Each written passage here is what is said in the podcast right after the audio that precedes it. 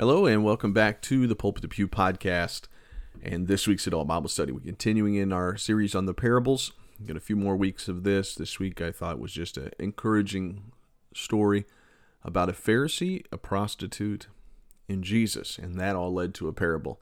I think it's going to be an encouragement to you.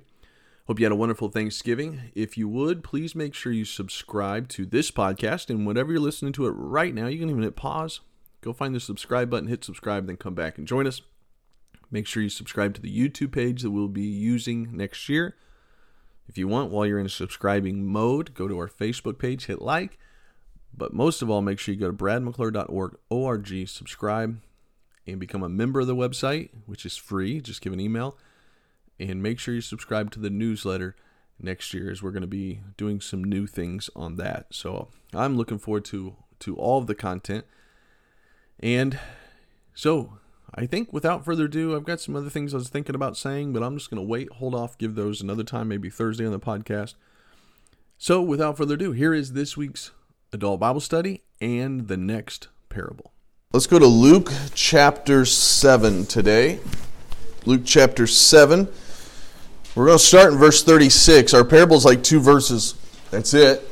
But I, I love it. There's something about it. I told, I think, my wife earlier this week. I was just studying over it, not saying I'm going to today, but just in the reading of it, in the thinking of it, and preparing and reading what other people said, I started to get a little some tears in my eyes thinking about this story and, and what it must have been like. Now, I don't say that to prepare you and to hope to get some tears out of you. I don't think that's going to happen. It just was the setting, maybe. But, but it is, it would have been a very gripping story, I believe. And so we're going to start in verse 36 with a scene that is a little bit interesting. When you guys think of Pharisees and Jesus, what do you think about? Pharisees and Jesus. I mean, they usually, what was that, Zach? Fighting. Fighting all the time. Yeah, they always wanted to come at Jesus. If you've watched The Chosen, which I recommend, it is it is good, and the new season's out. We haven't got to see it yet; it's in theater. But um, the first two episodes are. But the Pharisees are constantly trying to get at Jesus. They despise this man and that he was teaching these different things. I was like, what happened here? There's a little bit of money in there, Rich, as well. So they despise this man, Jesus, but here's a little different scenario. Look at verse 36. It says, And one of the Pharisees desired him that he would eat with him. And, when it, and he went into the Pharisee's house and sat down to meat.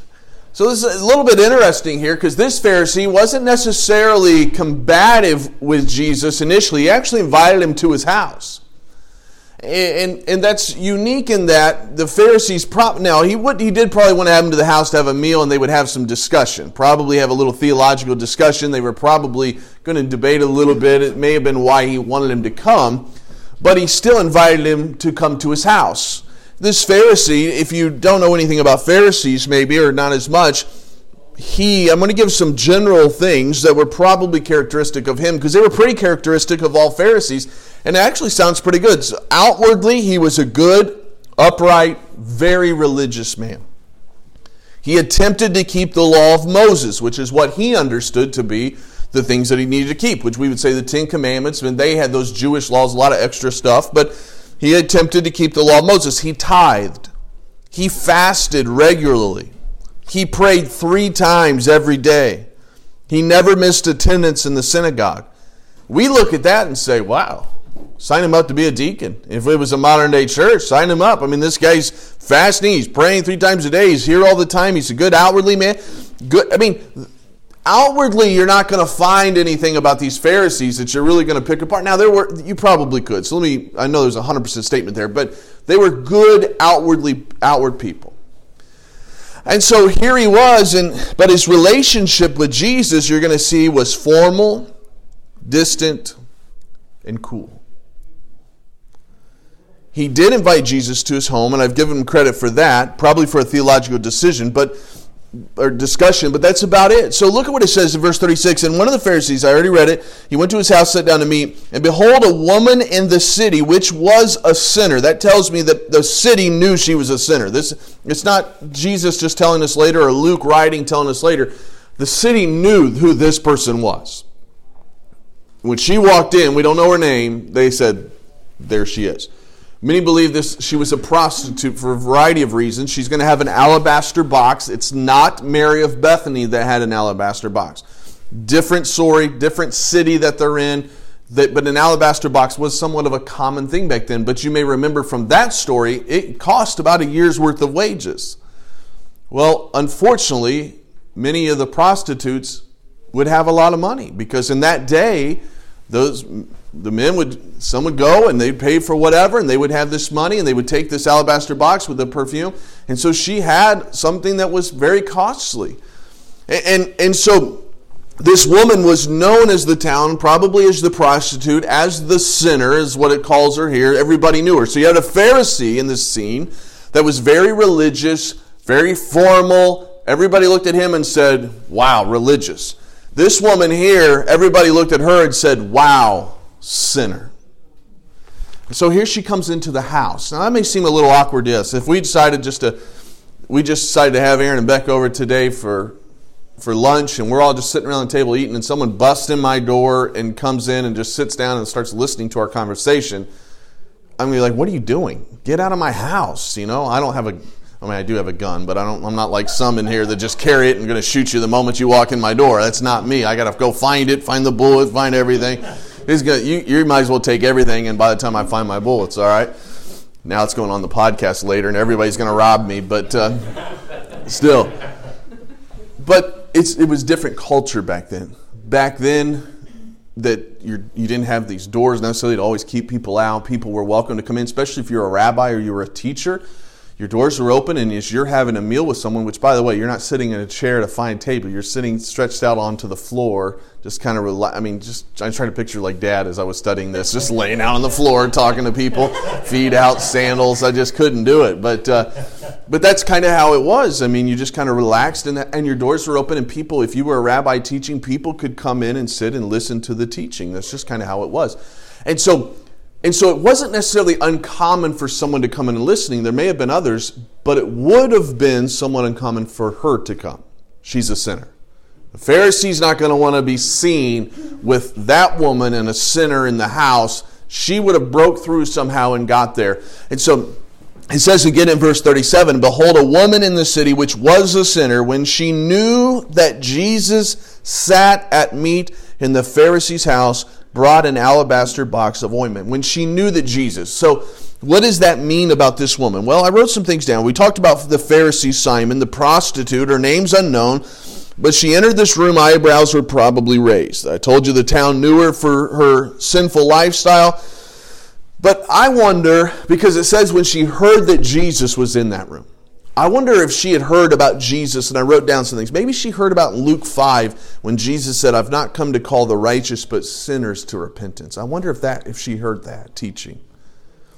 I wonder if she saw some of those greedy tax collectors transformed and thought, maybe he can change my life.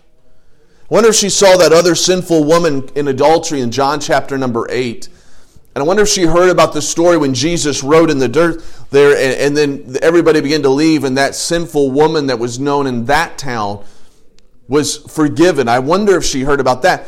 Now, I'm not, I know I'm speculating, but it's not too much speculation because it says when she heard Jesus, so she knew that Jesus was a miracle worker and a life changer. We, do, she knew that.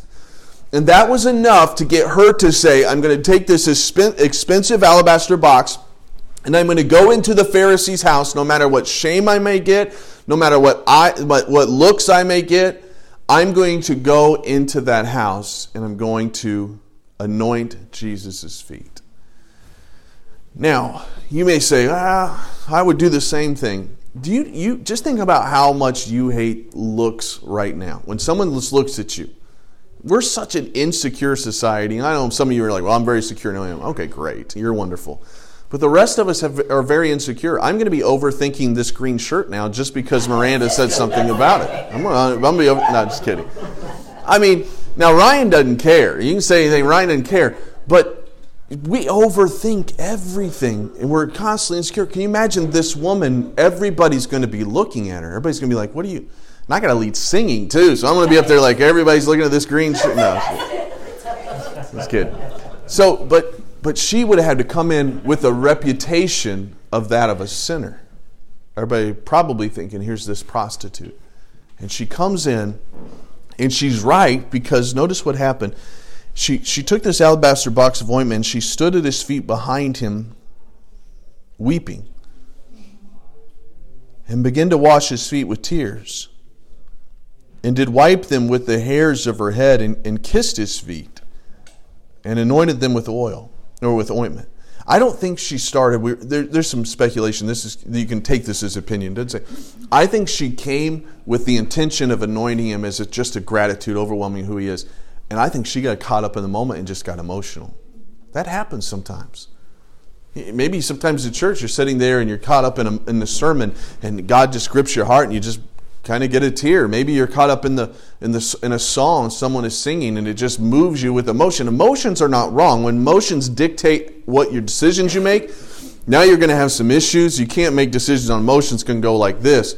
But but emotions are built in us by God. I think David was an emotional person as he wrote those songs and he poured his heart out to God in these psalms that we still look at today. Emotions are part of it, and I think she got there and she was she was standing behind him, washing his feet, probably because of how he was sitting. By the way, which I'm not going to try to demonstrate that because I don't sit like that with my feet back like this and on the floor.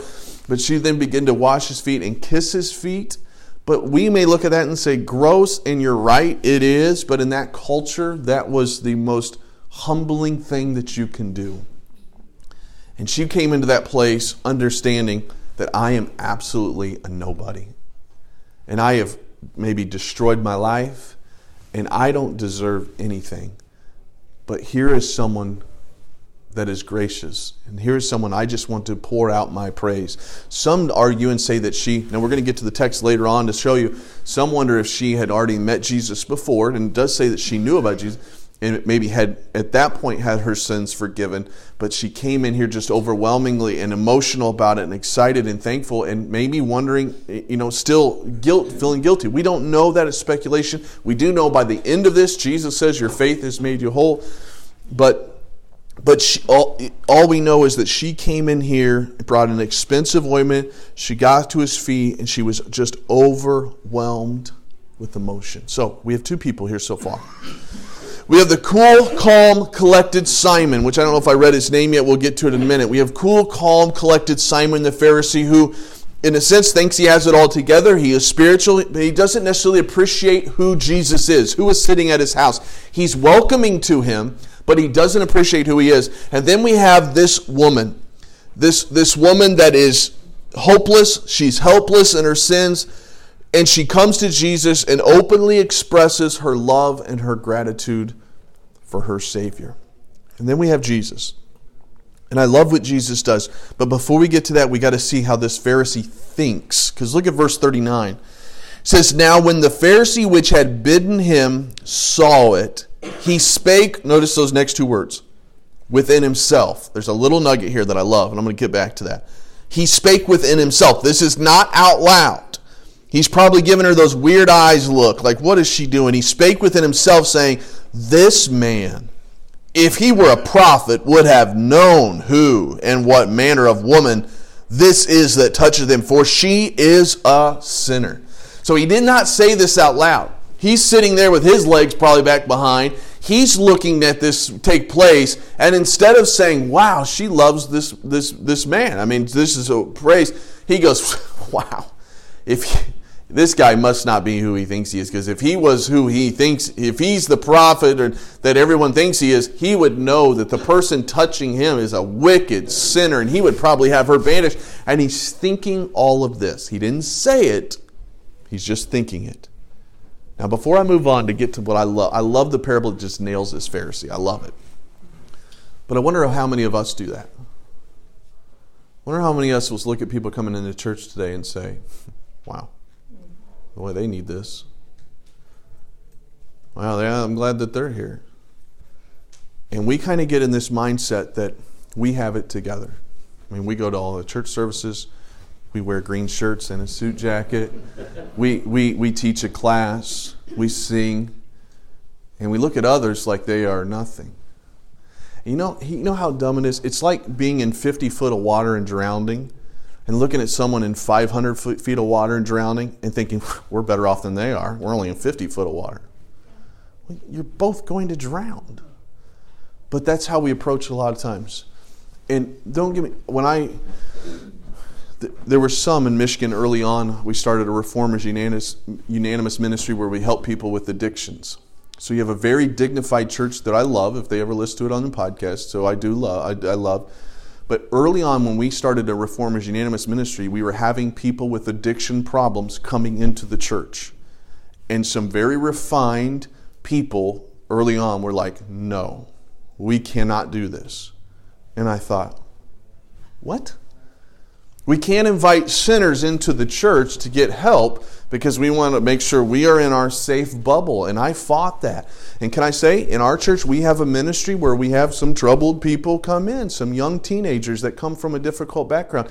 And there may be some in our church that sometimes go, Boy, I just don't know. They get up all the time, or they may cause a problem, or they may leave their church. Do you know what? Don't bring those people my way. Because I think we need to be compassionate and loving and saying we're going to help whoever we can help. Amen.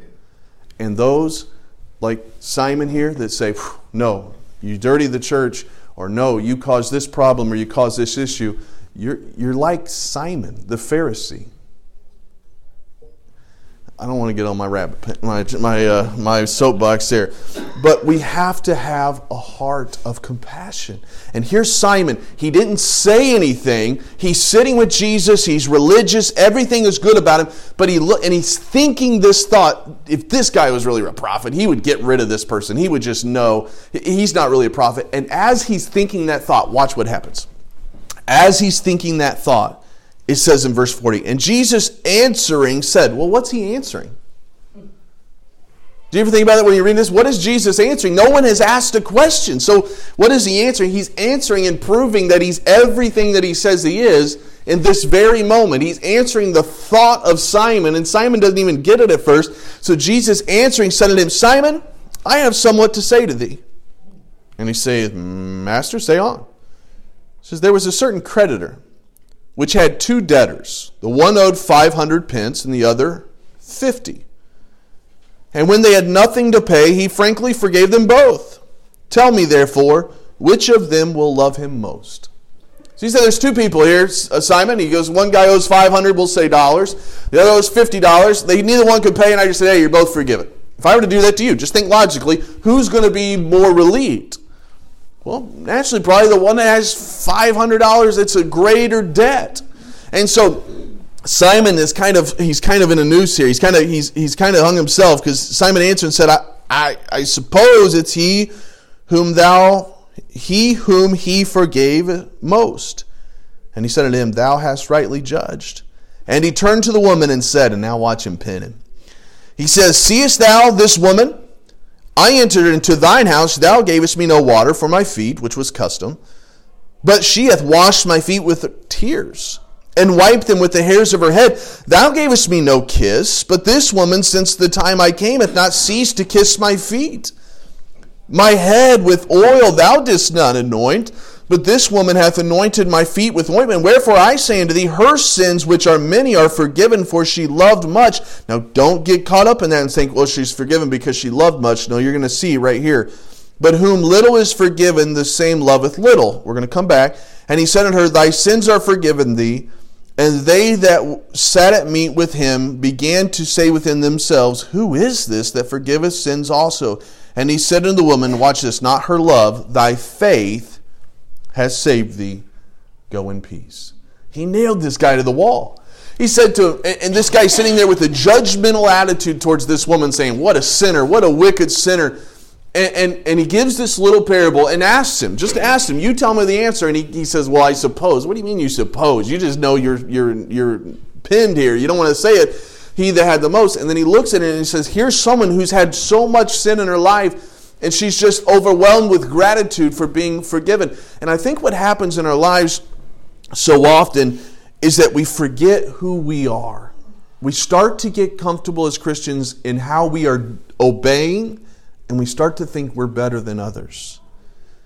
And we lose the deep love and gratitude for Jesus. It's sad to me how a new Christian can have so much overwhelming love and gratitude for Jesus And so often, we that have been saved for years can lose that deep love and gratitude. Why? How, do, what, how does it happen? We asked this question in our, our teachers group, and we were trying to answer it today about how do we develop this back. And I don't think, it, and I said this, and they all they agreed, but I, when we are just brainstorming about it, it's not. It's kind of the wrong question. How do you do it? Because then it gets right back into the Pharisee mindset. Well, do this, do this, do this, and do this, and then you'll have that love. No, no, no it's not in the doing of something that's going to develop that love and gratitude again. It's the realizing of something. When I get back to realizing that I am really nobody without Jesus. And the, the closer I get to God, the more I hate sin. The closer I get to God, the more I realize I am a sinner. Think about in the Bible when people, uh, when they realized they were in the presence of God's glory, what did they all do? They all fall down. John on the Isle of Patmos, when he realized that he was in the presence of God, he fell on his face. Peter, when he was up on the, the, the, the mountain there, when the transfiguration of Jesus and the, James and John, they fell on their face. They couldn't even look. You go throughout the Bible, study throughout the Bible, whenever they get a glimpse of the glory of God, they all just fall on their face. Why? Because they, and they all say this I am sinner, I am wicked, I am done. I'm done. Isaiah in Isaiah chapter number 6 when he's when he saw that, that all that the scene that took place and, and and he realized saw part of the glory of God, he said, I am a wicked person. Get me out of here. I can't I can't even be near this. Because when the closer you get to God, the more you understand who you really are. So don't leave this class saying, well, if I'm going to have this deep gratitude, I need to do this and do this. No, it's not the doing of something, it's the understanding of something. Now, that understanding comes as I read the Word of God. When I, when, I, when I get into the Word of God, I start to realize some bad things about myself. When I get into church and I hear preaching, I start to realize, man, there's some things I need to grow in. It's not the doing of that that makes me more spiritual, but in the doing of that, I become more spiritual because it helps me, it, it teaches me, it develops me. And so here is this man, this man Simon, who was outwardly a good guy, fasted, prayed more than us, maybe. Everything about him was good, but his relationship with God was cold, distant, formal. And then here's this woman who is just a wicked sinner. But she broke through the uncomfortableness and she, she poured everything at the feet of Jesus and she worshiped him. And I, I picked this parable for us this week around the Thanksgiving time. I picked it a while back because I wanted us to think about our gratitude. Do we have a gratitude for God still and what He's done? Do we realize the great debt that we had? You know, both parties here had a debt. Simon's was less than this woman, but they both had a debt. Do we realize the debt that we had? Some of you may have got saved young. Did anybody get saved? How many got saved less? You're younger than 10 years old. Okay. How many got saved? They were 10 to 20 years old. And then you got how many got saved 20 and older? Some of you, yeah. So some of you, if you're 20 or older, you know, you, you may, may have, maybe not, but you may have gotten yourself into some stuff that some of you that got saved at five may not have gotten yourself into. And I've counseled a lot of people that wrestle with that at, where they got saved at five and they're like, I just didn't do a lot, so I don't know. I'm, so I, I don't feel as. You still were a sinner on your way to hell. You were still a sinner. God's grace forgave you like it may have forgiven someone that got saved at 80 years old. God's grace is still there. And when we understand our sinfulness and where we were headed, but we, we, we realize what Jesus did for us, it ought to develop in us a gratitude. And then we got to realize our inability. Whether you got saved at five or you got saved at 80, you had no ability to change it, your destination. It was only the grace of God. It was only His grace. This woman approached, what she did did not save her. Do you get that? It wasn't what she did. I love what Jesus said, and it's recorded for us 2,000 years later. He didn't say, Your work here today saved you. No, he said, Your faith saved you. It was her faith that got her into that house. It was her faith that caused her to take that alabaster box and to break it. It was her faith that caused her to cry and to pour out this to Jesus. It was all faith that motivated her and Jesus says, Your faith is what has saved you. You see, the things that we often want to say that we need to do are the expressions of faith. She was doing this based on faith. The Pharisee was doing a lot of good things too, but not based on faith. He was just doing it to, to look away. He was just doing it, and he had no relationship with Jesus. So, I guess my question for us today in this very simple parable is who do we identify more with? Do we identify with this woman, understanding our debt of sin and understanding our inability to do anything about it? And do we have a heart that says, God, I just love you? And God, I, I just, I don't think that you have to cry to show that you love God, but are you ever moved to tears? Does it ever move you that who you are and what God has done? Does the messages still grip your heart, or do you just sit there and go, "Oh, here we are, another gospel present, another salvation message"? Well, you know what? You were the one that was the needed that message before, and you're the one that that received Jesus Christ before. And remember when it moved you before? How does how do we respond to that? Or are we like the Pharisee? Are we coming to church today saying, "Here I am. You guys got me today at church. Pass that offering plate. Yep, yep. Here I am. Everybody see this? I put it in." And I put my money in there. I'm sitting there and I'm singing real dignified and I'm doing everything. Everybody notices. Here's what I'm doing. Great, wonderful. You're getting your praise right now. Wonderful job. But I think from our parable, we see Jesus was trying to teach this Pharisee and to us 2,000 years later that we need to be more like this woman with a heart full of gratitude and love for all that has been done for us. And I hope that as you read down through this again, maybe take some time this week to read down through it on Thanksgiving week to say, what has my gratitude been this year and my love for God? Let's pray.